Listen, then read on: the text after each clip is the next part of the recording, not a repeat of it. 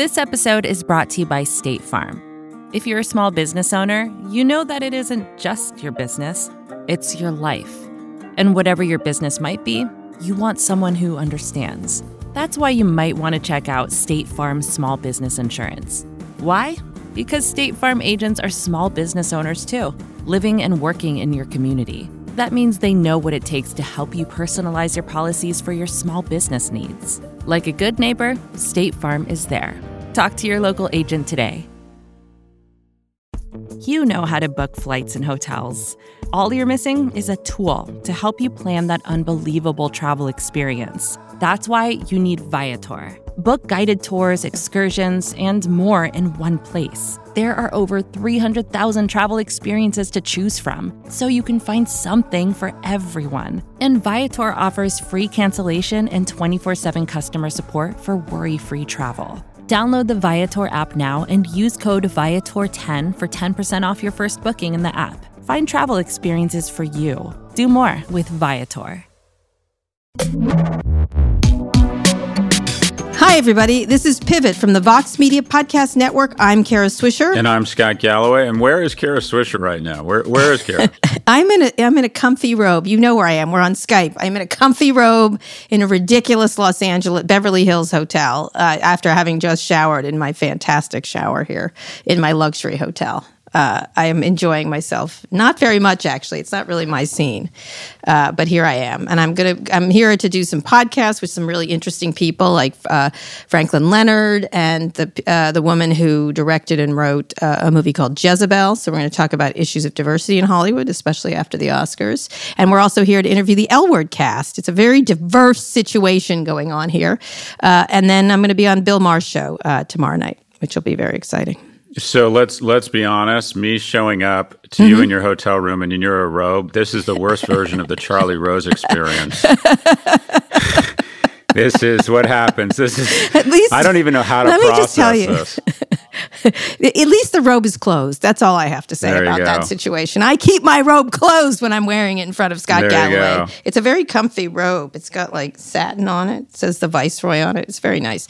Anyway, Scott, let's. How are you doing? I heard you had a big class that was sold out at NYU, or you were the bomb there, so to speak. Yeah, I did. That went that went really well, and it was nice. The dean introduced us. We did our 2020 predictions event, and um, I, I still, I'm sorry, I just can't get out of my head. You're back on fucking Bill Maher again? Yes, the third time. My third time. I'm. He likes me. It's a big show. It's going to be Nancy Pelosi. It's going to be John Joe Walsh. It's going to be uh, Jon Meacham, the really great author uh, and who writes a lot about history, yeah. and uh, and uh, Andrew Yang, my pal, Andrew Yang, the Yang Gang. Call out to the Yang Gang. Yes, I'm going to be on Bill Maher again. I don't know why he keeps calling me back because I kind of insult him, but maybe he likes that. I don't know. I don't yeah, know. that's that's so cool. And what are you guys doing in LA? You doing In-N-Out Burger? Uh, yeah. Uh, well, yeah. I live in San Francisco, so I do that a lot. But no, I think we're going to go to we're going to go visit the the Beverly Hilton where we're having the Code conference. Nice. We got a lot going on here. You're going to be out. You and I are going to be out here. I'm going to get myself, a, you know, a top down car of some sort, a convertible, and you and I are going to do the Pacific Coast Highway, and just you know, that's going to be that. We're going to drive off into the sunset together. I like it. I think it's. What do you say? I say we do I say we just get shitty drunk and do a Thelma and Louise and just drive off into the PCH. We would, we would no, definitely get you. a lot. That's serious clickbait. Granted, it, it's not. It, it's not it? a long term we'll do the show as we go off. We go off the we'll go off the Pacific Coast Highway in the car and we go. We work still sucks all the way down. How about that? What do you think? All right, that's. All right, let's, let's get to the speaking news. of sucks, let's get to the news. Speaking of sucks, the Bill Barr. Bill Barr once again uh, meets my already low standards and goes even lower. The government is ramping up pressure on Apple to unlock iPhones. Trump uses uh, Twitter to further pressure Tim Cook into doing it. Earlier this week, Attorney General uh, Bill Barr, uh, and I say that with a lot of irony, said that a recent shooting in Pensacola, Florida was an act of terrorism, which we all know. He then called on Apple to give law enforcement access to the perpetrator's two phones, which was an iPhone 5 and an iPhone 7, to see if he communicated with terrorist groups or any co-conspirators. He's he he was asking for help with not specifically because he because he knows that they can't help him. These are encrypted phones, um, but he's trying to sort of create trouble. And then Trump followed up by chiming in on Twitter, "We're helping Apple all the time on trade and so many other issues." So he thinks thinks it's sort of this weird pay for play thing that that he's done. That just because he did that, they should do what he wants. So, what do you think about all this, Scott Galloway? Well, so you and I, you, you, and I agree on most stuff. I don't think we agree on this, and and the majority of people who usually agree with me and follow me on Twitter are always really disappointed in my viewpoint on this. Uh, and that is, I think the AG has it 100 percent right, and that is, I believe that uh, one of the key steps to tyranny is when private power cedes government authority, and I think Tim Cook has decided that he has more power and authority than uh, judges or the Department of Justice. And when a when a terrorist commits commits an act of terror and and a court issues a search warrant for that individual's phone, I think that there are no questions asked. There's no posturing. There's no positioning your brand uh, around privacy in order to deposition Google or Facebook. I think you open the fucking phone. And I think if that terrorist all right, Scott, i am going to stop hold you. on. Let me okay, finish. All right, all right, because you're already incorrect in many ways. But go ahead. If if that terrorist had driven to uh, the base in a Ford Explorer, and the FBI wanted to get into the trunk, and the CEO of Ford said, "We respect people's privacy. We're not going to help you get into the trunk of that Ford Explorer." That CEO would be fired the next day. So, what happens when a Russian national or Chinese national is in charge of Apple? Do we trust that person more than the FBI or the DOJ? To make decisions around search all warrants? Right. First of all, that is that is not the they have given up all the information that is available to them. They cannot get in this phone. It is designed. This is a false argument by Bill Barr. Open the phone. It can't be opened. It's encrypted. Apple designed it. So th- what he wants, he hasn't asked for anything specific. And the reason is because what he wants is a new system of the iPhone or whatever phones to be able to have a government backdoor. It's fine if there are court orders and Apple has complied with these court orders They've given over all kinds of things on iCloud. They've gone given over all kinds of information. They cannot get in this phone, and the government is able to crack these phones, by the way. They've done it before. They can do it here. Every cybersecurity expert that I know that's decent cybersecurity expert is saying they can get into these phones without Apple's help. Apple doesn't give them any particular expertise to open these phones compared to any of these cybersecurity experts. The government can do this themselves. What they are doing is creating a false argument about this issue, which is they don't like encryption that doesn't have a backdoor by the government. And they're, what they're asking for, even though they're not specifically asking for it, is a new government OS, which is what James Comey at least honestly said he wanted before. In this case, either Bill Barr is either too disingenuous or too stupid to understand the difference. So they're not doing that, Scott. And it's, it's, it creates fear and loathing on the part of people like you who don't understand they can't get in the phone. Like it's, it's, it's, it's an insane ask to do what they're doing. And so I, I get the idea that we should have a, a very big debate and, and legislation in this country to figure this out. And that's what this is part. It's a part of a longer game. The Justice Department has tried for years to get this legislation, which would put so many more millions of people at risk, especially once you give the, our government a key, all the other governments gets keys, and all these phones are constantly under surveillance. And I'm sorry, I just, this is like to pretend that this is a, a, policing issue to pretend that apple's trying to deny something is just it's just bullshit on the part of Bill Barr. And I just, I, I, can't believe you've fallen for his ridiculous, fatuous argument. But go ahead. That's a lot of indignance from someone wearing terry cloth robe with a logo on it right now. Look, I, you're right. It's about the government deciding they don't want organizations. First off, for national security, they believe that the government should be able to get into any device that is a communications right. That's backbone. a different debate. Different it is debate. a different debate, different and you're debate. saying that that's that's the actual issue here. That on this in this specific instance, and I'm trying to acknowledge your point that the government has gotten all the information, if I understand you correctly, that they actually need as it relates to this specific incident. But the government wants to set a precedent and say there are no dark corners that we can't get into. And and right. the privacy right. exactly. people would say, look, there has to be a safe place where people and consumers can trust that nobody or no government entity can get into it. And I understand the argument. Right. I'd still side. I still fall on the side of the government. It's not. But, hold on, hold on. All right, what but it's happens, not an argument, Scott. Well, of course, it's an argument. What is it? It's not an absolute. No, because truth. the argument he's making is false. It's no, his argument is false.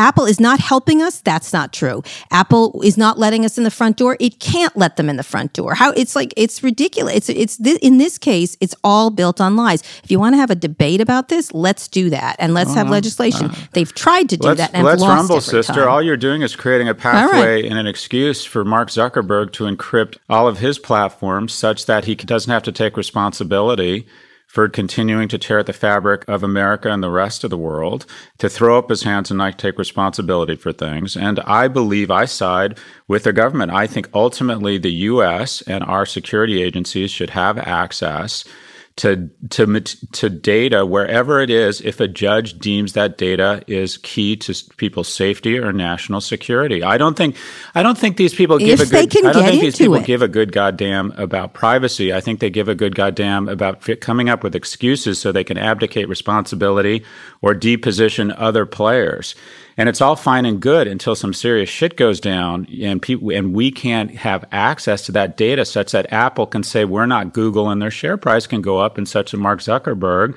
can abdicate all responsibility for everything that happens on his platform because oh it's encrypted. It's not my fault. It's not not my fault? Is that let's have that debate and create that legislation if the american people want that legislation. It's just in this case he's making a false argument. They can't get into this phone. This is bullshit, Didn't Scott. And like get into that you're being pulled into it. These are two different things, and they're conflating the, the two. Can't, and when they want to separate the two and have an honest, they cannot get into this phone any better than the government can get into it. And this, at this point, the way it's been designed, they have done it before. There's every every single cybersecurity expert said the government can get into these phones on their own. They do not need Apple's help. This is all a PR play for further legislation, which you can pass. That's a different story. But the what, what the argument, like at least James Comey had the honesty to say what he wanted. I want a government OS. Right. That's what he said. In this case, Bill Barr is lying is lying. Well, so the, the the the to to acknowledge, and I agree with one of your points, and that is immediately the president saw it as a quid pro quo, and that is he said, "We're doing a lot of good things for Apple, so you should help us out." And that's not the way. That's not the relationship between the government and laws and the private sector. It's not. It's not. I'll scratch your back, you'll scratch mine. It's we have laws I agree with you. I think the argument on, on, behalf of Attorney General Barr and the president put forward is a terrible argument. I think the argument is simple. a judge has asked you to open this phone for us. You're saying that Apple has complied with that. A judge has not asked that. They actually haven't asked for that. That's what's incredibly disingenuous here. They've asked for nothing. They have complied with every subpoena they've gotten. And by the way, this whole idea about urgency, it took them a month to do this. If this was such a national security concern, they would have done it immediately. The other part is, is you know, he was saying, oh, it's a, a real problem if we can't investigate. Why didn't they investigate the, these cadets before they got there? Why didn't they investigate these cadets while they're here when they were posting on social media that was open and, and available to the government. You know, and then in, during the press conference, this guy complimented the Saudis like about how what they're doing. Well, they sent over a jihadist cadet. Why didn't we know that? Why didn't why wasn't someone monitoring these very important military uh, people that are in the military that are coming to our uh, our bases, which are supposed to be locked down. You know, there's so many systems of failure here that they could have done better uh, the FBI work here, and they're not doing it. And so they're trying to make another case because they screwed up themselves. Uh, all those, all those are correct up. questions, but that's a different issue, right? The the core issue here is the one you identified, and that is should the government have the ability to bypass any encryption put forward by by a U.S. Yes. company. And some people, yes. some people argue, yes, there needs to be a safe haven. There needs to be a safe place for their data. There needs to be one place where any agency, organization, or government, and let's be honest, at some point, governments can can can be I don't know run by bad actors or whatever the term is? Or at the end of the day do you believe that our government for national security reasons and to, to protect people's safety that is the less the lesser of all potential evils and that if we have if we don't trust the people making these decisions then we need to elect a new people as we do in a democratic society? I think that's the argument you're i think on the side of the former i'm on the side of the latter. Yes but this that's not what this debate is. You're on james comey's side. That's right. james comey was very honest right. about what he wanted. And by the way other people in that administration like ash carter was not for it because they're worried about breaking of encryption. So i, I just it, it's like you're with the clown car even though this is a really good uh, argument to have as a society. It absolutely is. But every time they've tried to do this they've lost. So now they're trying with disingenuous methods to win an argument. So just anyway, I just I think we'll I think we probably agree that there should be a debate about this, and then where it comes down is another question. But at this point, especially with the tweet by Trump, it's all about quid pro quo here. It's all about uh, that's like, terrible. going around. I agree. Do you think Mark shortcuts. Zuckerberg should be able to encrypt WhatsApp, Facebook, and Instagram? Do you think he should be able to encrypt the backbone around all that content there?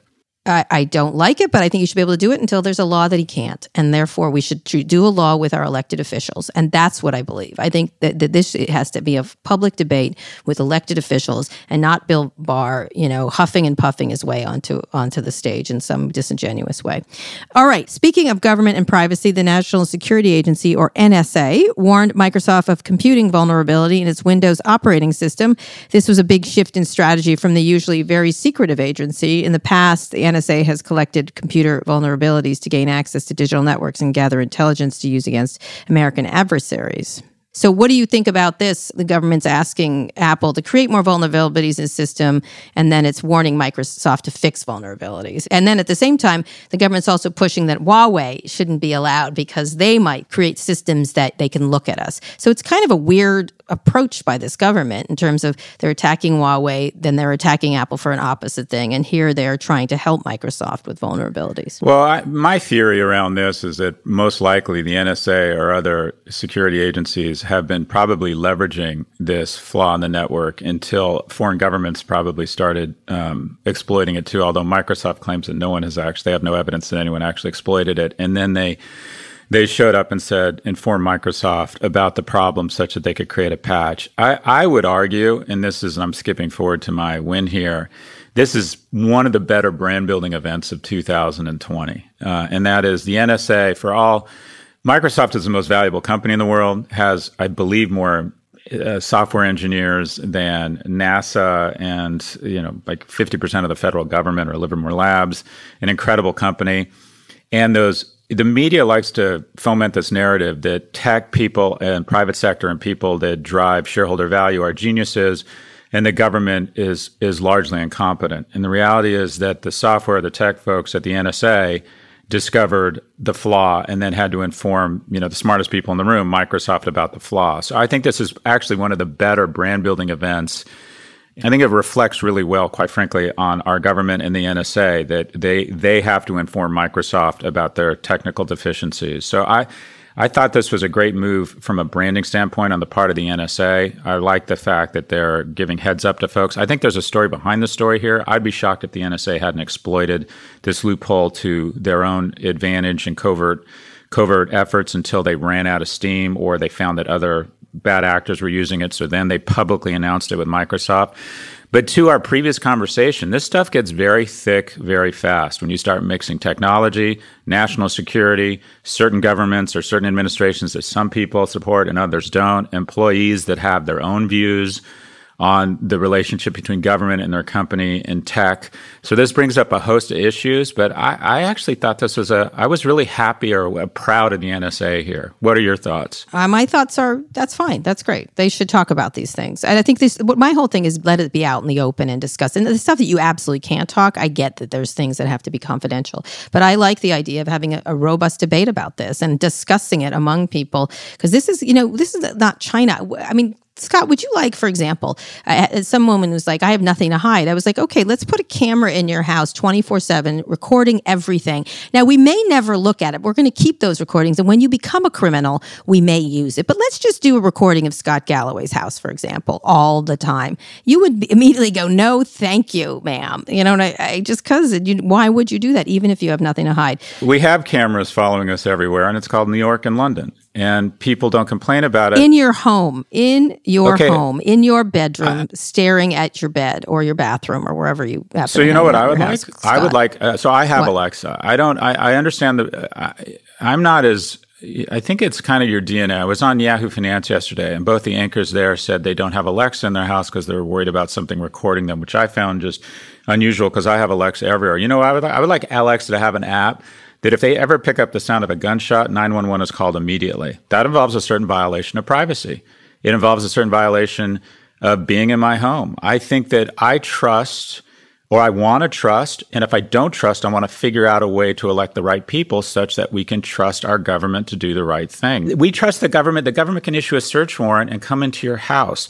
If your spouse, that's right. If your spouse disappears, the first thing they do is they get a search warrant for your computer and they start looking at your search of course. file. If I am if I am suspected, that's in a on. criminal act. It's not all the time. If Go I'm ahead. suspected, if I if I'm even okay, if I'm suspected of driving under the influence of alcohol, I can be strapped to a gurney and have blood taken from my person against my will because the government has decided it's good for public safety to be able to violate someone's person and draw fluid from them. So again, Once all they of these see issues, you weaving all over all the road, issues, you didn't not because just because you're driving, they can't be taking your blood twenty four seven while you're driving and just checking it. Yeah. It's it's a very big difference be, of when you're doing. They have to be. They have to have a real suspicion or cost, and they have to. Yes. But you, my fear is that you and everyone else in this fucking strange cult called the idolatry of tech innovators has decided that these guys play by a different set of rules. Absolutely not. If there are uh, there's circumstances where they have to do it, I just don't want them 24 hours in my face. If you want that, you can. Have them. How are they? Uh, how are they in our face 24 hours? Right. Uh, well, anyways, they, it through doing this inc- this this ability to get the back door into phones or whatever they want to do. That's what they're doing. A 24 hour surveillance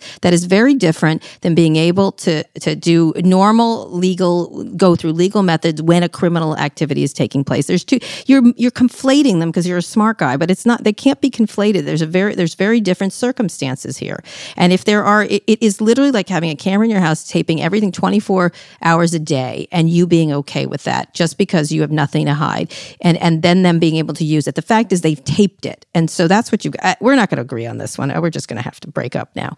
Um, but that's anyway, it. let me just say last thing. Secretary Pompeo had a really weird tweet. He was in Silicon Valley reflecting on meetings I had over the last few days in California. Silicon Valley drives American creativity and innovation, helping us make the strongest economy in the world. It was an honor to experience firsthand this quote, Valley of Heart's Delight. God. What a strange and weirdly poetic thing. Um, you know, it, it, it was just strange. It was just strange. I, but I liked it. I don't care. It's, it's this administration's one big wacky group of people. Anyway, it's time for a quick break with Scott, Police State Galloway, and I will There's be right a camera back. in that robe, mail. you some, Terry Cloak some cat. You and fails and predictions.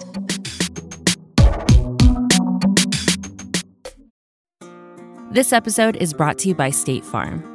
You've heard it before. Like a good neighbor, State Farm is there but it's more than just a tagline, because State Farm agents are small business owners themselves who live and work in your community. And if you're in the market for small business insurance, who better to work with than an agent who understands what it takes? State Farm agents can help you create a personalized insurance plan that fits your small business needs and budget. Talk to your local State Farm agent today about small business insurance. Like a good neighbor, State Farm is there. Vacations can be tricky. You already know how to book flights and hotels, but now the only thing you're missing is, you know, the actual travel experience. Because is it really a vacation if you're just sitting around like you would at home? You need a tool to get the most out of your time away. That's where Viator steps in. You can book guided tours, activities, excursions, and more in one place to make your trip truly unforgettable. Viator has over 300,000 travel experiences to choose from. Everything from simple tours to extreme adventures and all the niche, interesting stuff in between. So you can plan something that everyone you're traveling with will enjoy. Real traveler reviews give the inside scoop from people who already been on the experiences you're considering, so you can plan with confidence. Free cancellation helps you plan for the unexpected and 24 7 customer support means you can travel worry free. Download the Viator app now and use code Viator10 for 10% off your first booking in the app. Find travel experiences for you. Do more with Viator. All right, Scott, let's hear some. Oh my God. Scott. You know why let's I'm triggered? You know why I'm triggered? Why? My dad used Why? to disappear on these ridiculously high end uh, business trips, and we did make a lot of money. Right. But my dad always seemed to find money to go on these incredible boondoggles as a salesman. And he came back. And he was often wearing he, he robes, came back, soft, plushy He came back after my parents split up, and he didn't want to talk to me about it. Yeah. So you know what he brought? He brought me an orange terry cloth robe from Pebble Beach. So every time I see a terry cloth Oh robe, I'm reminded God, of. Well, mom's not here, but I brought you a terry cloth robe. Here's the deal. I'm not. Hold I me. do not have time to Take work through all your personal problems. This would be that we could have a separate show called Scott's Therapy. Oh, we're gonna need a bigger boat. We're gonna need a bigger we're boat. Need a much, we're gonna need a four-hour show every day. A team. Four-hour show. Every day. We're gonna need a day. team of doctors and therapists to therapize and medicate you. Anyway, Scott, this is a tape. Let's listen to some listener okay. mail. You've got. You've got. I can't believe I'm gonna be a mailman. You, you've got mail. Sean is a computer science student studying at UPenn. He says a year ago, the idea of caring about the ethics of big tech would have been foreign to him. He treated engineering ethics as a blow off class. But since then, he's come around to seeing the deep responsibility engineers have in shaping our world, and not just in providing value to shareholders. So he wants to know do you have any advice on how he can shape a more responsible tech world as a lowly intern, student, or entry level programmer? Thanks, Sean. Wow, my work is is that finally being done about this idea of ethics, Scott. But you're the professor. Can you start us off? What should young people be thinking about, and how are universities thinking about teaching ethics and accountability? Since you just went off on a tangent about that to engineers and business students in the age of mega monopoly, what would you do, Professor Galloway, to help this young computer students in search of you know, divinity, really. So, look, we both have kids. I, I, think anyone with kids thinks about this a lot, and I don't have a lot of answers. But I, have always thought that ethics uh, courses and leadership courses at business school um, for kids who are already kind of 27 or 28 is essentially the cake is already baked to a certain extent. And then we, we do leadership and ethics courses such that we can have faculty who are tenured, who are mediocre at what they do, have no accountability because it's very hard to measure the effectiveness of a leadership or an ethics course. And we also need a, we need the content to stuff a second year so we can charge them 140,000 in tuition instead of 70. I think those courses are total bullshit. Now, having said that, I think this stuff is important, but I think it has to happen earlier. And that is, I think when you replace the civics class in the 11th grade with computer science classes, you end up with Mark Zuckerberg. And so I, I, would almost argue that history and civics are more important. I think ethics have to happen earlier. Yeah, I think it has to happen earlier. earlier. And I would argue that uh, I, I, don't like the word ethics. I think ethics comes through your church, your parents. I think schools can teach responsibility and empathy. But this whole idea, I just think it was just so pretentious in business schools. We're teaching ethics because a lot of business people end up being, you know, stealing. I just find that sort of, I just think it's a hmm. big, I just think it's a big a big excuse. But in terms of advice to to to the young man who dialed in, you know, it begins at home. I've always thought that you're you, you don't you're not loyal to organizations. I think organizations are a construct that are invented by a legal entity to try and promote shareholder value and drive our economy. You're loyal to people and you treat people ethically. What is interesting is to your point, we're starting to see a lot of internal uprisings at Google and other places saying they're not comfortable sharing their voice respectfully. I think that's an interesting movement, but I think the cake gets baked earlier, and it's up to us to mm-hmm. not only teach ethics, but history about what happens when we ignore uh, bad actors in our government? What happens when we have a lack of empathy? What happens when we have tremendous income inequality? What happens when we start slowly but surely segregating people from one another based on based on their income level. And I think that creates, if you will, I think the key around all of this is is is uh, empathy and having the willingness to redistribute income. And I know I realize I'm blathering on here, but last night I was with I would, somehow got invited to a dinner, a small dinner. And of the 10 people there, there were two professors. They, you know, they always like to invite a couple professors to make it feel a little bit more mm-hmm. PBS. But it was eight, eight of the most successful fund managers in the world.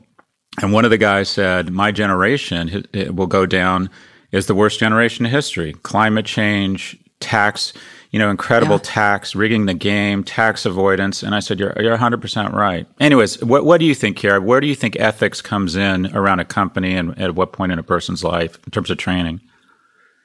Well, I feel the Middle Ages were pretty bad. I don't think we're as bad as that. Or, you know, so many other eras were worse. But that's, I, I, I do think it's not bad to have these classes there. And it's a good indication of the school that it thinks it's important. I agree. It can be some kind of like, you know, sort of, you know, rocks for jocks kind of class, that kind of thing. But I do think that, um, it's important to imbue this throughout the educational process. I do think there's a, given the fall off of churches and other community groups, uh, the school is a place where everybody does go, yeah. or most people do. And so this is a place where we can start to do this. Obviously, there's got to be more civic engagement in some way. And I think it's going to be really hard given how many other things have fallen off and how people are sort of, as you know, addicted to their phones and staring. Maybe we should put them on phones so people do ethics. You can't turn, you can't play your game if you don't do an ethics course. I don't know. But we have to be get more creative in terms of how do you imbue. And of course, it is better parenting. You know that. You, you get that. But what's interesting is the Times had an article, another one of their articles. They write this article every three months or so about how jobs in tech are no longer the hot job and that young people are embarrassed. It's not like the hottest job and they, they, they worry about uh, being idealistic. I do see a lot of startup founders understanding this and not want, wanting to have a more diverse board, having a more diverse cap table. I, I, do see a lot of founders thinking about this more. So I think that's where it's going to change is when these founders start founding companies that have more of these ethics built into these cultures um, so that they think of, uh, of these things more. And I know it annoys you when the people in Silicon Valley speak up the employees. I find it I think there's nothing wrong with it. Uh, they they typically don't get what they want actually, but I think it's fine if they speak up, and it's it's it's better than just having your head down and and doing other things. And I'm so I'm always for that. Um, but I do like I think an ongoing education in ethics is something that has to happen throughout our lives. I, just don't I don't see any way around it. But I think we've got it. It is baked in early, and some of these courses are just kind of dumb eh, on some levels. I don't see the push. Um, but I mean, I'm curious if you see it among your boys, but I don't see the pushback yet against tech in terms of people voting with their feet. The largest recruiter out of my class is Amazon, yeah. and the kids still. And maybe it's because my selection set or my my sample set is biased because anyone who comes to NYU yeah. for business school and pays that kind of money needs to get an economic return on that an investment. Job, so, yeah. but uh, the biggest recruiters, the most aspirational jobs, the jobs everybody wants, are are um, tech jobs. And everyone says, well, it's because financial firms, financial crisis have lost some of their reputation. Yeah. And it's not that. I, I find that MBA students, for the most part, pretty much go where they can create economic security. There's a there's a small but vocal sure. cohort that's 10% that is really genuine about about taking their human capital and and and allocating it against truly improving the world. The rest do what, in, to a certain extent, what they're supposed to be doing, and that is they're trying to figure out the fastest blue line path to create economic security for them and their families. Um, but I don't, I don't see a yeah. But I do, I think they're talking about it though. I don't think it's like before tech was sort of golden hung the moon kind of people, and now they're like, I'll do this job, but what a bunch of assholes. Right. You know what I mean? They're not loving their them. eyes That's are what open. I think is the difference. Yeah, and I agree. Yeah, their eyes are open, and I think you know, like again, my kid said on the thing, it's like I don't really want to use Instagram now that it says Instagram by Facebook. I know that sounds dumb, but he doesn't want to be reminded, yeah. Right? right? Like he, it does. It doesn't have the sheen it does. I think that's absolutely true. Um, I don't think he'd work there either. He actually asked me if I he, the other day. He goes, if I had a job offer from Facebook or Apple, he gave me a list, and which one would you rather me work? I don't think he has a job offer. for He's seventeen, but it was interesting. Like what would you rather? And I said, well, what would you rather? And he easily stack ranked them all, which was really interesting um, he uh, he had he had a sense of which ones were better than others, uh, and I think that's you know I think the same thing happens with business students going to McKinsey or you know a lot of the work McKinsey's doing or one of them is doing is like a little more icky than the other, but they're all icky on some level. Everybody's icky, Scott. There you go. Anyway, speaking of which, wins and fails this week. What are your wins and fails? You go first. Well, oh, so many, so many fails this week. I, I wins. Here's a win. Uh, uh, Nancy Pelosi's uh, s- smartness in terms of, of releasing these statements. Everyone was questioning her as per usual, um, and she she looks like a, a 3D chess yeah. player here. You know, in terms of laying groundwork, and she's so smart. And she, you know, this Lev Parnas stuff is really. Uh, I don't know how much more shocked we can be because these people are shameless, and how much more awful. Like it's just one big trying to kill a U.S. ambassador or even a pretend pretending to kill one. It's just they're morons. They're they're mooks and morons, and they're they just leave leave their the evidence of their criminality everywhere they go. And so I thought she was very uh, deft in terms of release. She's going to be on the Bill Maher show today. It's going to be interesting to hear her talk about it. But I do think she's handled it with the most class. I mean, I think she's got a lot of dignity. She hasn't sort of she's she's done enough shots that are good shots, but they're not. She doesn't look like an idiot doing it. I think she's really quite clever. So I think she's the win this week. And then the fail, uh, this research showing the one of the world's most popular dating apps, Grindr, Tinder, and OkCupid are selling user information uh, to third party marketing companies. Grindr is owned by a Chinese company, uh, and so this is really dangerous. All these all this information about people's sexuality and practices. It just makes me nervous it makes me incredibly nervous. Uh, and these should be again calls for legislation of what you can do with people's personal data. You would, of course, like to hand it over to Bill Barr, but you know I don't want that to happen. And so I just, you know, I just I I find that the promiscuous use of data. I hate to use the word promiscuous here, but uh, by these companies is really disturbing. Yeah, but if you buy something out of a Williams Sonoma catalog this weekend, your data is going to be sold to another catalog company. Sure. I think that w- what we need is some nuance here, and that is uh, data around sexuality. That's right, sexuality, religion, okay. political preferences. That stuff's a lot more sensitive, right? Yeah, hundred percent. Okay, so my all right, my you? win is again the NSA. I just love that the, mm-hmm. the government employees are schooling, you know, supposedly the, the engineers from the most valuable company in the world on their technical deficiencies. I think that's a real testament to our, our fine women and men that decide to All right. decide to take a huge cut in pay and, and do something bigger than themselves and go to work for the government. And my fail is okay. this. Uh, I, I, I, did you see the announcement yesterday on the trade deal?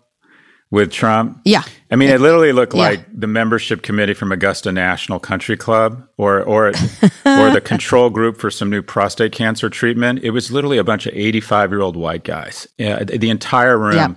And I wonder if my I wonder and this goes into predictions, he's in the in the end zone doing a touchdown dance. I think this will be seen as the equivalent of of an individual running towards um, the end zone and getting so excited that they spike the ball on the three yard line and becomes a fumble.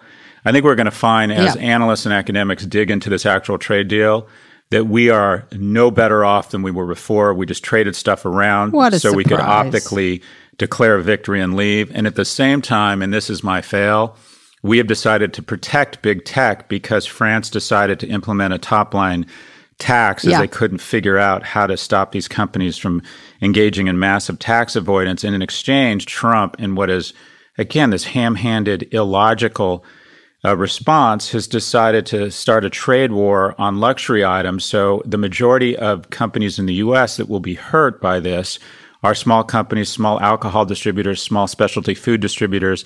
So in exchange for continuing to protect big tech's interests, we are punishing small and medium sized businesses in the US.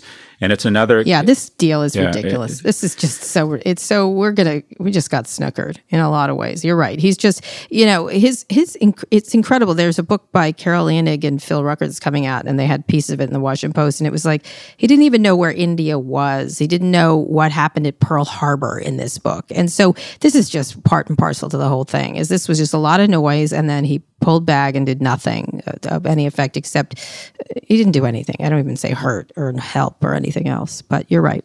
But get into your prediction then, Scott. What you had a whole talk devoted to your 2020 predictions this week. What was the what did you reveal to your audience? Give us a little taste of your 2020 predictions. Uh, okay, so uh, I was asked for some some stock stuff last night with all these masters of the universe. So you know, just to recap, and we've talked about this before, Twitter invites an activist or is acquired. Roku it becomes an acquirer. Spotify is acquired. FedEx, which by the way has had a bump and its stock is up, and Amazon has now reinstituted them, but I still think that company, FedEx, likely gets acquired.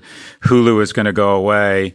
We're going to see a basket of security stocks skyrocket as cyber attacks become more brazen based on the cloud cover of, of Iran.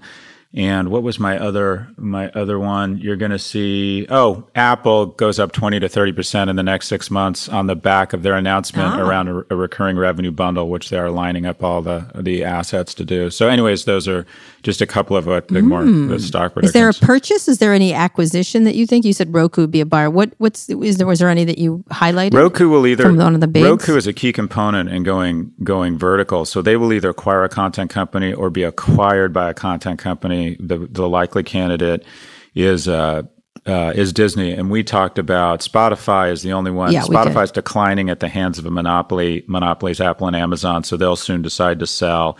An interesting tie-up, and mm-hmm. we talked about this, would be Netflix and Spotify. Because if one company Spotify. can own music and original scripted television, that'd be pretty much a you know that'd be a gangster content company. I like it. I like it. Interesting. Is there any prediction that you're like, I made it, but I don't really believe it?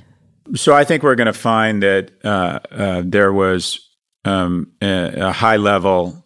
Uh, the most successful spy of the last 30 years is uh, an Iranian agent who convinced the Bush administration to take out uh, Iraq such that Iran could be the most powerful force in the region, and then 20 years later mm-hmm. convinced the government to kill Soleimani in Baghdad such that they could get the U.S. military out of Iraq. I think the most successful spy in the history of the Western world is an Iranian agent who is currently at the highest levels of the U.S. government. Oh, wow. That's a crazy one. I like it. I like it. All right, Scott, this is amazing. Next week, we'll obviously talk. The impeachment hearings are starting. Are you excited for those? Are you, are you not excited?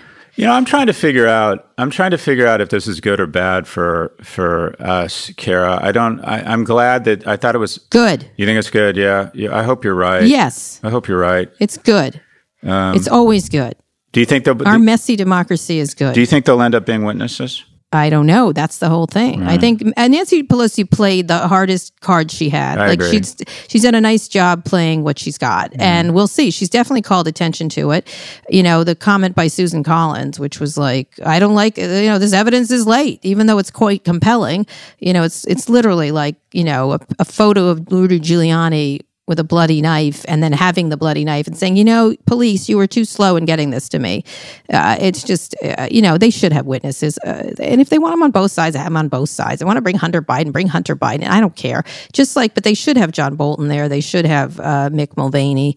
Uh, you know, again, if they have nothing to hide, why not talk like what's you know it's just uh, fine. Like like what are they scared of? And i think that's fine and i like a messy democracy. Um, i just before we go do you have any thoughts on the debates? Did you watch them? I did. I had a lovely dinner uh, at, with some friends you know it was it was my 2020 predictions event at stern so i missed them. I heard that uh, klobuchar and warren were very strong. What was your take on it?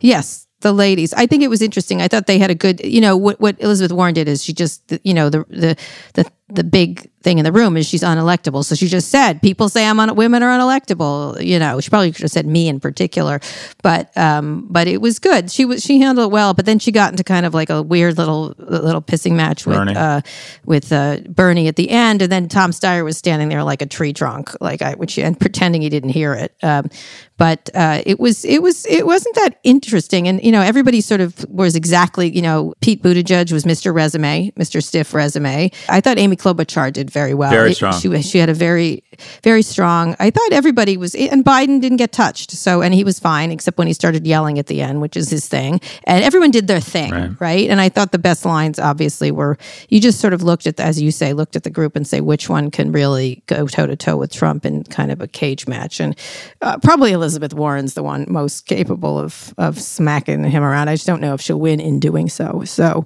um, it was it was interesting. It was yeah. The follow up the we'll follow up said that the moment of the night was when uh, Senator Warren pointed out that the only two people on the stage who had never lost an election were the women. Yes. Uh, that was definitely the the talking yes. point. And the other observation I had watching some clips on Twitter was that as the, the, the stage has gotten smaller, if you will, Tom Steyer looks smaller and smaller. Like what's he doing? He there? just doesn't have he, he just doesn't have the foreign policy chops to really be to really be on stage. It's like okay, you're an incredibly impressive no. billionaire who's passionate. I'm a businessman. I can do businessman. Yeah, things. who's passionate about climate change. It's like it's like it's like a Tesla yeah. comes to life. Oh, it's expensive and rich, but it's good for the environment. You know, he is literally the yeah. physical yeah. embodiment. He is a Tesla animated and you know he's very yeah, likable. I don't but know. I don't think it's. All I know is he stared at the screen so much so that Bradley Whitford from West Wing, if you remember him, said, "Respect the fourth wall."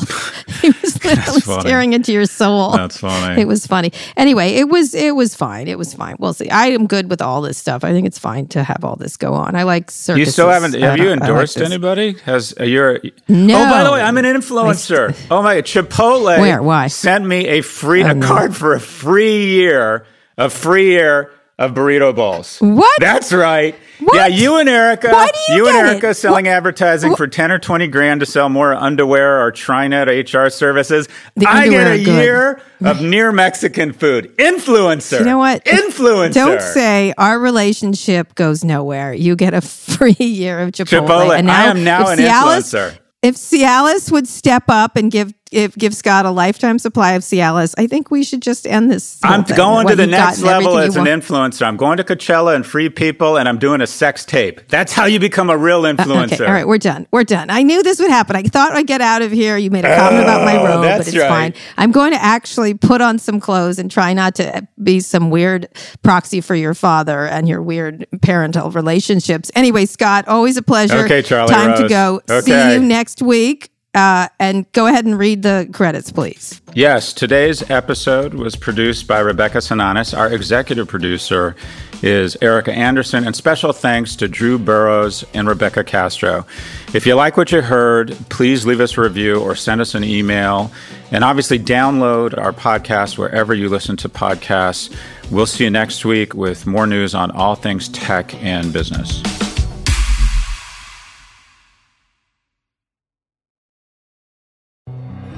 Hi, I'm Ben. I suffer from a condition called writer's block. It strikes when I'm at work. That's why I choose Canva Magic Write. It works fast, generating texts in seconds, thanks to AI. Common side effects include increased productivity, compliments from coworkers, feelings of satisfaction. Now I can say bye bye to writer's block. Ask your boss if Canva Magic Write is right for you at canva.com, designed for work.